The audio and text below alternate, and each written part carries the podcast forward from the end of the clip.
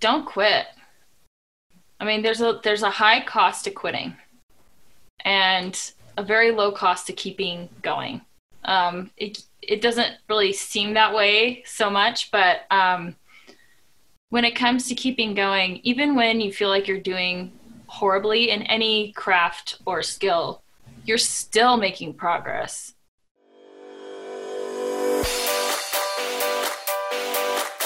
Welcome to episode 26 of the Online Course Guy podcast. I am Jacques Hopkins, the Online Course Guy, and this is the show where we show you how to turn your hobby or passion into a profitable online course. I was able to do just that with the piano, and now, after being an engineer for eight years, I'm proud to say that I can support my family just from the income of my online piano course. Today, it snowed in South Louisiana. Wow, it doesn't do that very often, maybe once every 10 years or so. And my wife woke me up this morning and was like, hey, it's snowing. And you know, we have two young kids, and so we both got up, we got the kids up, and we spent all morning playing in the snow. My uh, two and a half year old was a little timid about it, but we ended up building a small little snowman. And look, we don't know what we're doing in the snow. Like I said, it snows maybe once every 10 years down here. I spent the first 18 years of my life in New Orleans, and I've spent the last uh, 13 years of my life in Baton Rouge, which is about an hour from New Orleans. So I've spent all of my time in the South where it never snows. And when it snows down here, things just shut down, and we had a great time this morning. Now, Today's episode, I talked to Melissa Esplin of calligraphy.org. How she got that domain name is very interesting. That's one of the things we talked about in the podcast episode, the interview, uh, because I don't own piano.org, I don't own piano.com, and she kind of walked me through that process because she didn't originally have calligraphy.org as the kind of home base for her online calligraphy course, but she does now, and that's super, super cool. And she has been really, really successful. She has sold over 8,000 copies of her calligraphy course. And it's not like this is like a $2 course or anything. I'm pretty sure she sells it for over $100, so you can do the math there. And we talked about one, one interesting thing we talked about was why and how she gets up every day at 4 a.m. on purpose like that's part of her routine. That's part of the way that she has been successful is getting up that early before the kids get up and doing a lot of really good work really early in the morning. And she talked about balancing that family life because she's got three kids. One of her kids has special needs, and he actually made an appearance on the podcast, on the interview. And so we did cut out a little bit of that, but I left some of that too because, you know, we're real here on this podcast. And by the way, if you haven't checked it out yet, we do post these episodes on YouTube as well. So the video is recorded. If you want to go watch the video version of this and you're just listening, you can do that at youtube.com slash the online course guy. Let's get on to the interview with Melissa of calligraphy.org. Hey, Melissa, welcome to the show. Thanks for having me. Yeah, absolutely. So, can, can you take me back to the moment, if you remember, when you decided you were going to make an online calligraphy course? Um, it was back in 2011. I've passed the decade mark, which is pretty exciting. And um, I had been blogging about random crafting, art, creativity things. And um, back in 2009, I picked up the pointed pen.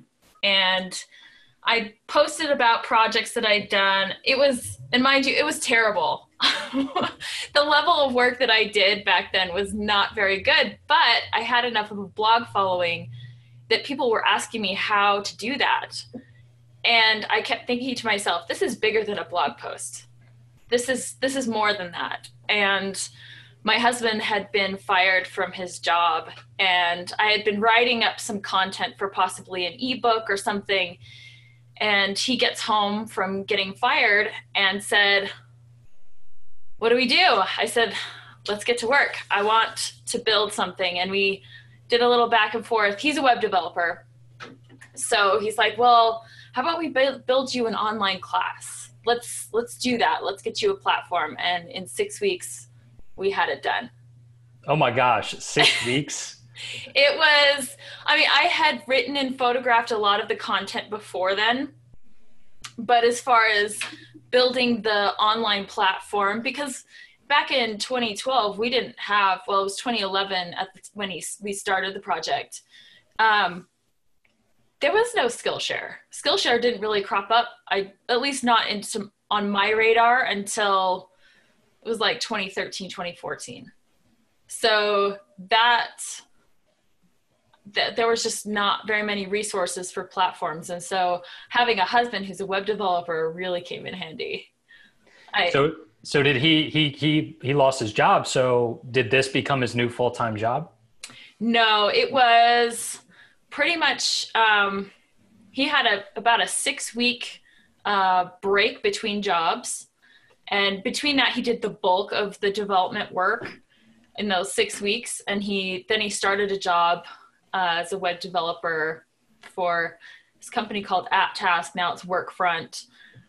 Um, and, but then it wasn't really until 2014 that the online class started to replace or approach his income. So that was when we sort of decide, decided to make the switch and work on it a little more full time.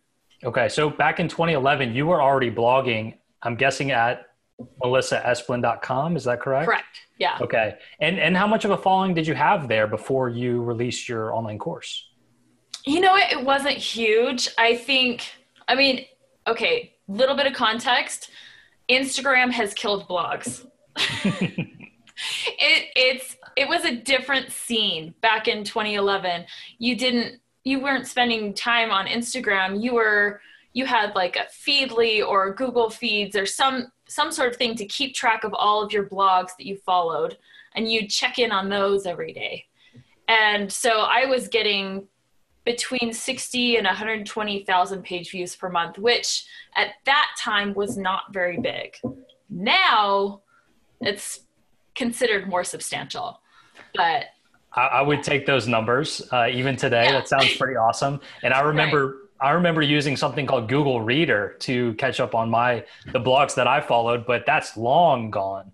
Yes, yes, long gone. So things have have taken a different turn, but I really had about 6,000 subscribers and when I had started working on the content, I threw up a, an email list submission form just really kind of hack haphazard put it on there on my blog. And it's actually still on there. And um, by the time we actually launched the class we had like 1300 subscribers to that list. Within a six six week time time frame? I think i had that list up there for about six months. Six months okay. Yeah in just anticipation of putting at least something online. Yeah so what was the launch strategy? Was it was it okay i'm going to send an email to this list? Is it okay i've already got 60000 page views a month. I'm just going to advertise it on my existing site? Um i don't think it was that sophisticated because i mean i i've never really done marketing or any any sort of formal training in those strategies but that was pretty much what i did though. I I thought, okay, well, I've got all these subscribers. We originally thought it was going to be a flash in the pan. Everybody was going to buy it and then we'd be done and we wouldn't have any more customers. and it actually became the exact opposite. So we I put out an email blast and I wrote posted a blog post saying, "Hey, it's live." And then crickets for like a week. And then we got one purchase and then crickets for another few days and then we got another purchase. It was very very slow. But that i mean that was in 2012 things are a little bit different as far as email marketing instagram marketing all marketing in general just as a whole is very different. So yeah well, I mean, take me to that because you know you hear these um, success stories on podcasts like this, and people talk about how successful their first launch was, and it really just catapulted them. And you know, my story is similar to yours, where when I launched, like I got a sale and then a few days later maybe another sale. It wasn't like this this magic moment where all of a sudden i had a million dollars in my bank account. So when that happened i mean did you consider giving up on that course?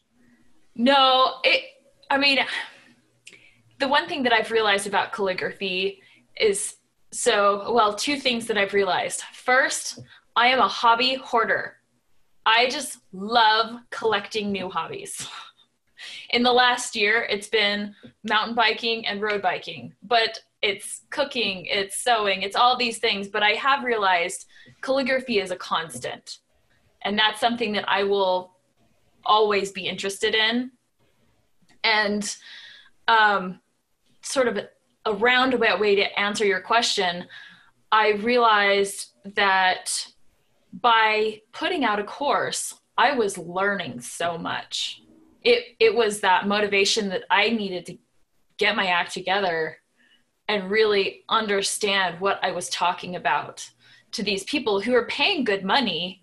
It wasn't a cheap course. It is not a cheap course to stay because I do personal coaching. I have a very hands-on approach with my students. So I wanted to make it premium. And if it's going to be premium, I better know what I'm doing.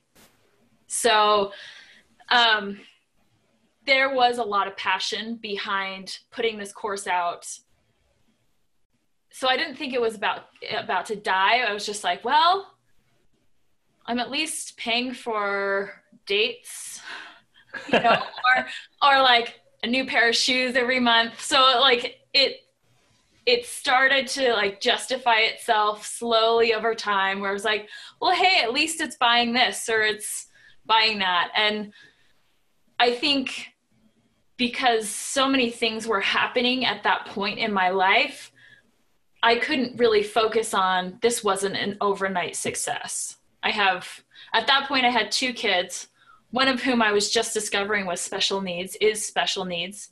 And my world kind of exploded on me a little bit, where I had no idea what I was doing with motherhood. And so I didn't have time to really feel sorry about getting one or two sales per week. I had to at least look at something that was going right because I felt so guilty about having a son who was special needs. That's uh, that's a really great way to look at it. I mean, it's the whole glass half full, glass half empty type thing. I mean, because you did make a sale or two here yeah. and there. It's not like it was a complete and total flop. And you know, we'll get into where where you are today. But from what I understand, you've made a few more sales since then. A couple, yeah. It has turned into some level of of success. Now, am I hearing you correctly that?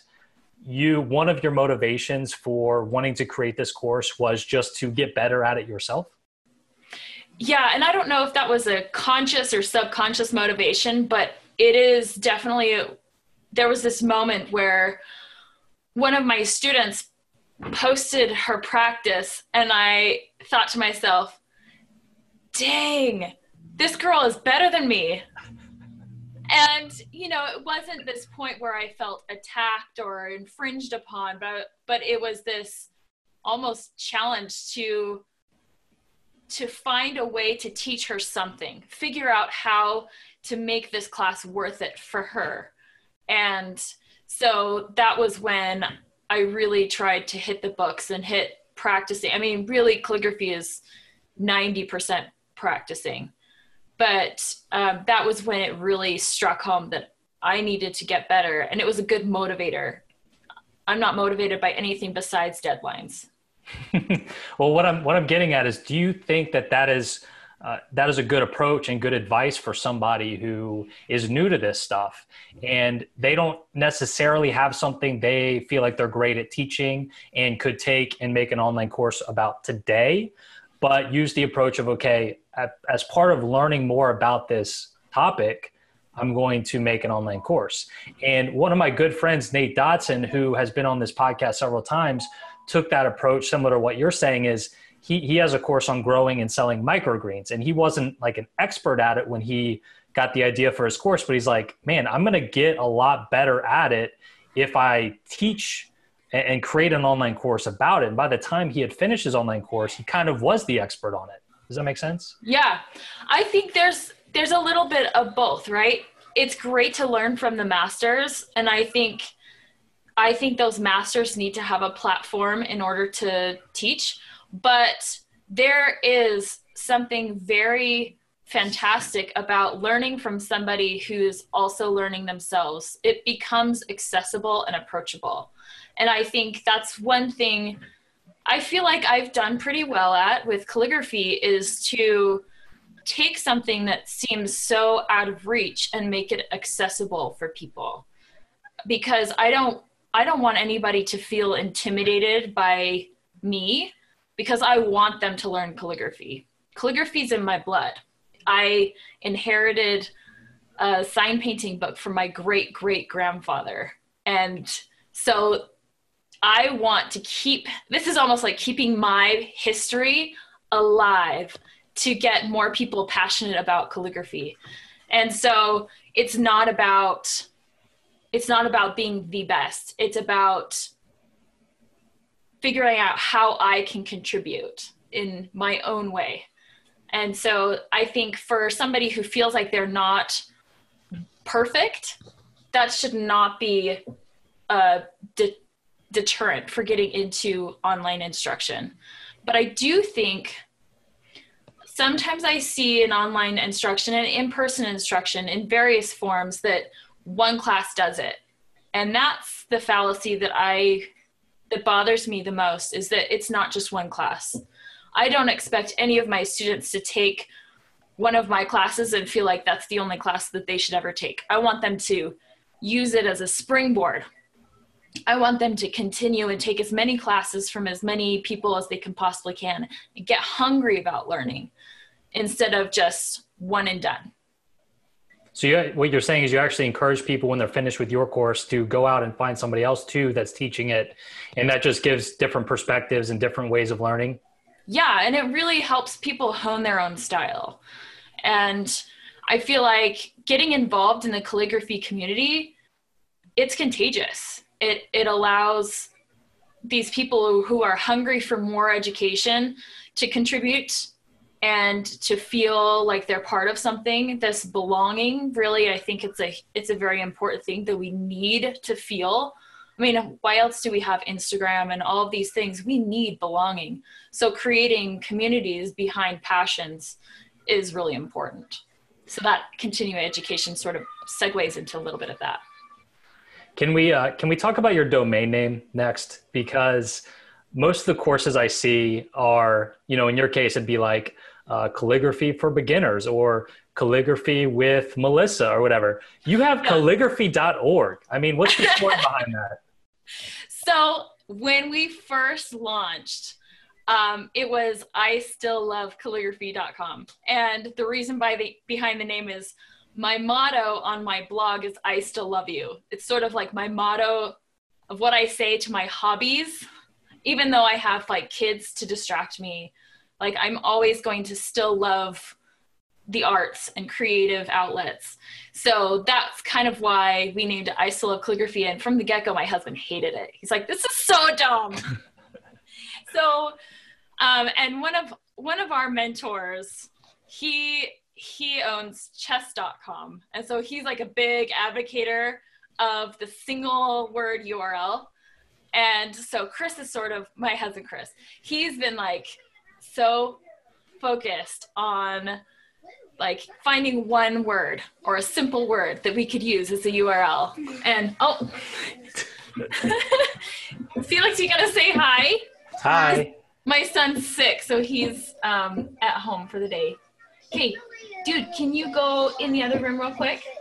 Yeah. I'll be back. I'll be out in a minute. I'm hungry. Okay, go get a snack. I get me. Okay. I, I, Okay. Can you I- close the door? yeah. Thanks, dude.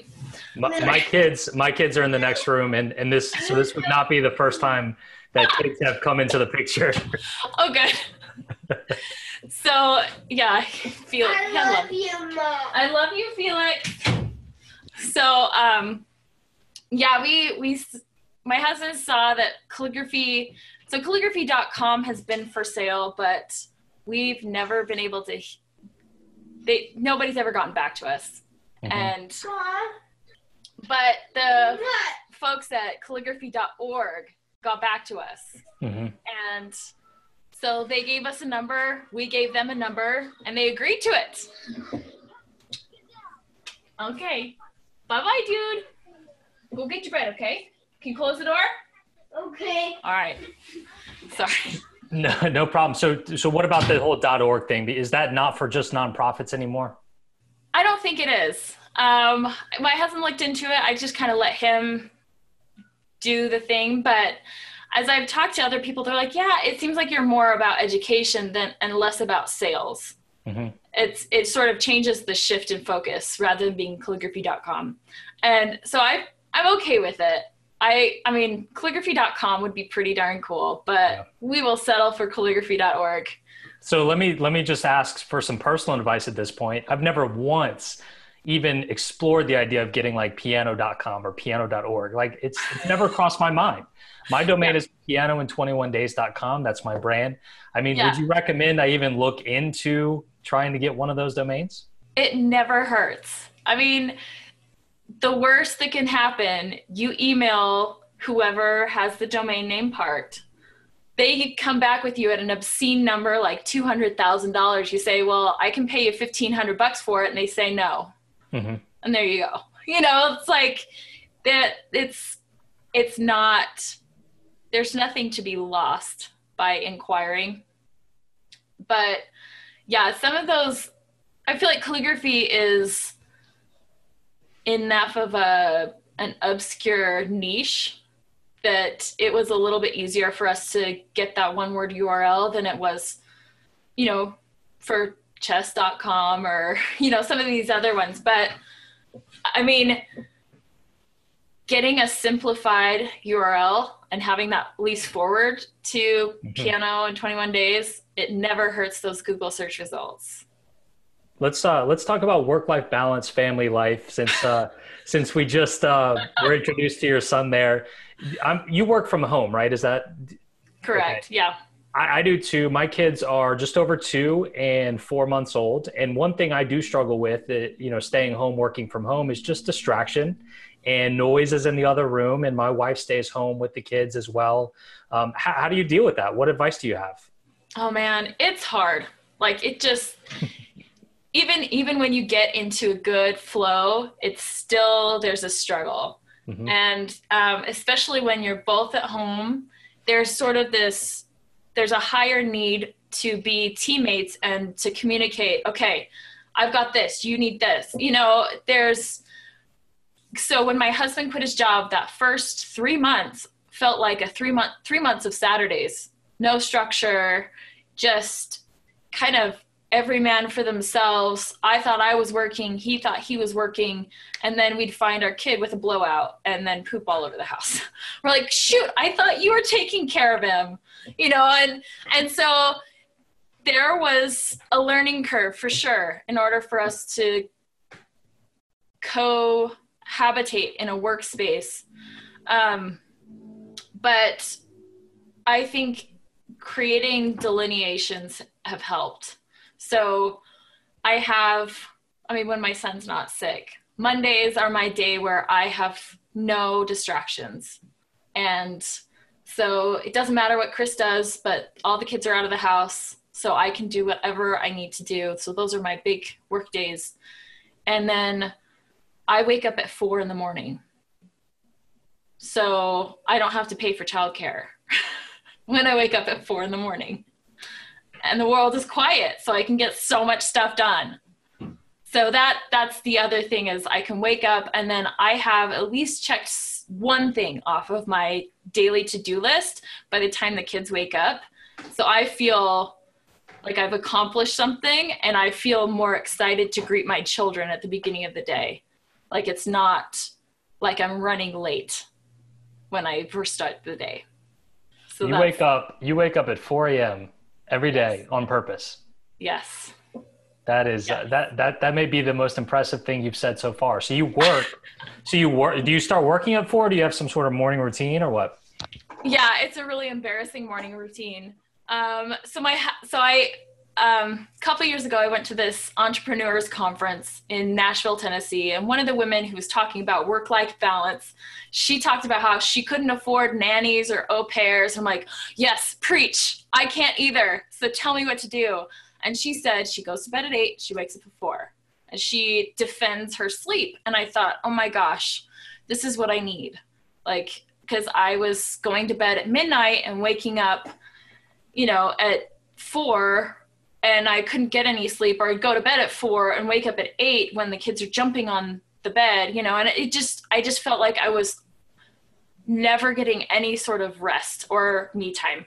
So I start, I wake up, I usually just scroll through Instagram and Facebook, check in with whomever I feel like checking in with, and then I play Two Dots. It's this really dumb game on the iPhone that I'm totally addicted on. Anyway, I play like a game or two of that and just like resets my mind. And um, then I just roll out of bed and I get to work in my pajamas. And then when the kids wake up, that's when I get dressed and ready for the day. That is absolutely incredible. So you get you get 3 or 4 hours of work done before the kids are even up and then if you don't get anything else done that day, it's still a win? Yeah, yeah. And I've convinced my husband to do the same thing too. So we go to bed at between 8:30 and 9:30 at night, wake up at 4. He goes from like 4:30 to noon and he's already had a full 8 hours of work and then he can do whatever he wants. So it's pretty fantastic. Usually there's a nap in there. the wheels are just kind of turning in my head right now how I could rearrange my schedule because you know it sounds like we're struggling we struggle with the same thing with having kids yeah. around and and managing their schedules and our schedules and being an entrepreneur and everything like that. So today you are are completely an entrepreneur you work on this and and your husband now does this as well yes well he actually he just started a job at pluralsight this um, basically an online learning platform for tech so web development IT stuff. That's really all I know about it. But um, so this is segueing into what he wants to do. He wants to teach online classes about his expertise, which is developing in Firebase. And so um, our son just started first grade. He's been a very um, difficult yet wonderful child. He wasn't walking until he was three. And so I was carrying around a 36 pound three year old to the grocery store and on all of my errands. And I had to start deadlifting in order to just be able to care for my son. Wow. And so that was about the time when he, my husband, quit his job. And we've had four years of him at home to help care physically for my son and that's been amazing. And so now that he's in first grade and in school all day he can chris can kind of do his own thing and sort of work on on his career. So mm-hmm. it's it's pretty exciting. So his contribution to your business has been more of childcare than keeping you know daily tasks involved in the business? Oh man he does everything. He does he does so much customer service. He's rewritten the website a few times, but I mean, he's over the last four years, he's automated a lot of stuff. The only thing he really hasn't automated is that personal instruction, the personal feedback, and that's that's what I take care of with I have a co-calligrapher with 30 years of experience. She's amazing. She helps me make sure that I'm not totally overwhelmed with feedback. Cuz when I was pregnant with my youngest, I was spending 14 hours at a desk on Tuesdays and Fridays just reviewing work because I was so swamped. And it was it was just more than I could handle. So I hired her and she's fantastic. Best hire I've ever done.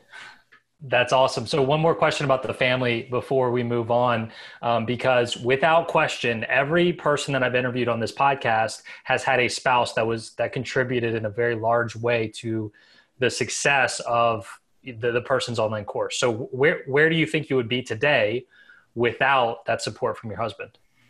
I wouldn't even have a class. I mean, like, I would not be where I am. So, my husband, he's the one says, okay, you've got to do the hard things first. He's the one who helps me reorganize my brain so that I can do the important things. I'm total procrastinator. I love doing everything else except for the important thing.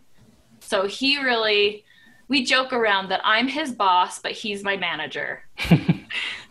he keeps me on ta- on target with the goals that we want. He keeps, you know, but not in a taskmaster kind of way, but in a let's make sure that your creative vision is in line with what you're doing right now. And so and he also I struggle with anxiety and depression and there are days where I have anxiety attacks and I think I don't know what I'm doing. This is the worst. I suck at all of this. I can't do blah, blah, blah. And I just kind of fall apart. And he's there to pick up the pieces and say, look, Mel, you need to just cool your jets. You're doing great. And, you know, he's, he's like my shoulder angel telling me all the things that I need to do and encouraging me to keep going. And so I couldn't do any of this without him. Let's uh, let's talk about where your course is today. I noticed on your website over five thousand alumni of your main course. Yeah, I think that number is. I think the last time we put that number up was like a year and a half ago. So it's it's a little different. I think if we're pushing seven or eight. I, I just crossed. I just crossed over fifteen hundred on my course, and I'm like so proud of that. Woo! But yeah, thank you. but I mean, you've you've like five x that. So I mean, you're you're selling multiple copies a day. Is that fair to say? Yeah. What does what does your marketing look like? Like, how are you getting new people to find your course? Um, email that helps. How big's your list? the The list is now at thirteen thousand. Okay. That helps. Mm-hmm. Um, Google search results. Okay. Instagram. And um, I've so because I started in blogging, I have a lot of friends that are in that influencer blogger realm. So I've been able to easily reach out to them and I've been able to get great reviews and feedback and shout outs from friends of mine who have taken the course and are excited about it on Instagram and Mom? on their blogs. So you mentioned Google search. You know, that's just people actually searching like online calligraphy course, right? But you also mentioned Instagram. Uh, how are you getting new people via Instagram? Um, a lot of it is just so we have a kit that we sell with our class, and the kit has a cute pouch that has our logo on it, and it's very photographable. So people are taking photographs of their supplies when they first start Mom, or of their practice. Mom, And this more for a girl. yeah, it's my favorite. Okay, go go go. Please. Hold it. Okay, go go go. Go get your shirt on. Keep Thank you, Felix. Um, it. so we try to do our best to balance out having a really good high quality kit but something that's also photographable so that's i feel like that's sort of an um, a free strategy because we're creating um, great content for people to be able to photograph and post on their own feeds to help publicize for the course and i feel like that really helps us a lot Okay.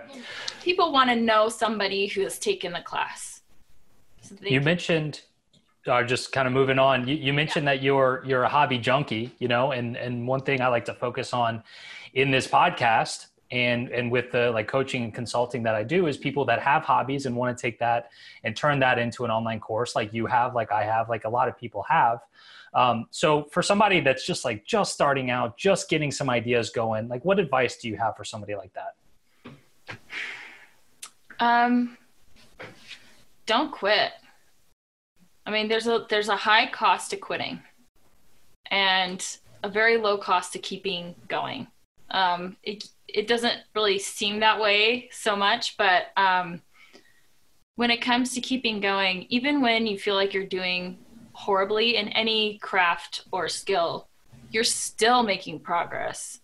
And I feel like the same is for piano and calligraphy that um, finding finding what it is that excites you about that hobby and finding a way to bring your practice around that interest really helps keep you going. Um, I don't know, does that answer the question? I forgot the question.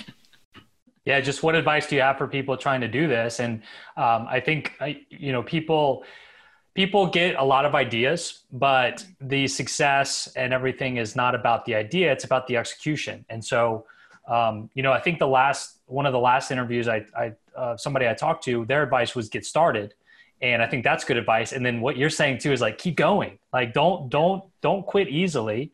Um, there's going to be a lot of obstacles, barriers. There's going to be a lot of reasons not to keep going, but yeah. try to power through. And, you know, one of the things that has helped me create the content that I've made for my classes is breaking things down to their individual parts, breaking into small chunks and creating a to do list based on small chunks. Not this create an online course. Like, that's not the to do. It is what equipment do I need? What are the basics? How do I start big and get small? You know, like how do I get those broad strokes in there easily? And how do I add that detail over time to create something that's fully flushed out? And that's that is the key is to distill what those smaller components are if you just if you put on your to-do list create online course like that's seriously that's that's never going to happen no I, I mean, you you mentioned that your the first your first go at it, it took six six weeks, and like that's by far the least amount of time I've ever heard anybody. I mean, for me, it took like eight months. Yeah.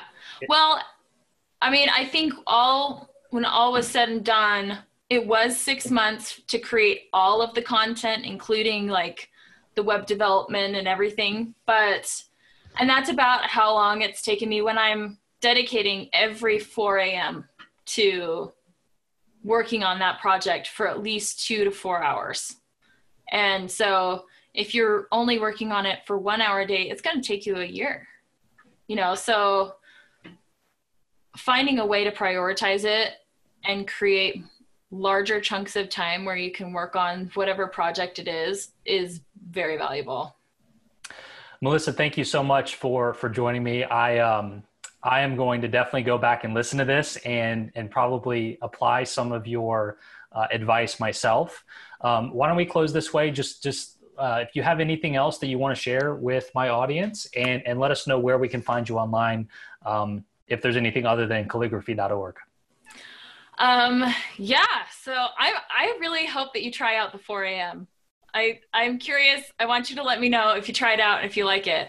Um, you can find me at calligraphy.org. You can also, I do a lot of printables and tutorials on melissaesplin.com, and I'm on Instagram probably more than anything at Melligrapher, like Melissa and calligrapher mashed together. Thanks, Melissa. Thanks so much for having me. All right, that's going to do it for another episode of the Online Course Guy podcast. For all the links, related to this website and more information about Melissa, you can go to the onlinecourseguy.com slash 26. And there you're also going to be able to get my quick start guide if you're looking to start this process of making your own online course like I did, like Melissa did, preferably based on your hobby or passion, not necessarily something that's going to make somebody else money, but just like a hobby, like calligraphy or piano or whatever hobby or passion you have. I've got a free quick start guide waiting for you, the eight steps to turning your hobby or passion into a profitable online course. Just head over to the onlinecourseguy.com slash 26 and we'll see you around for the next episode.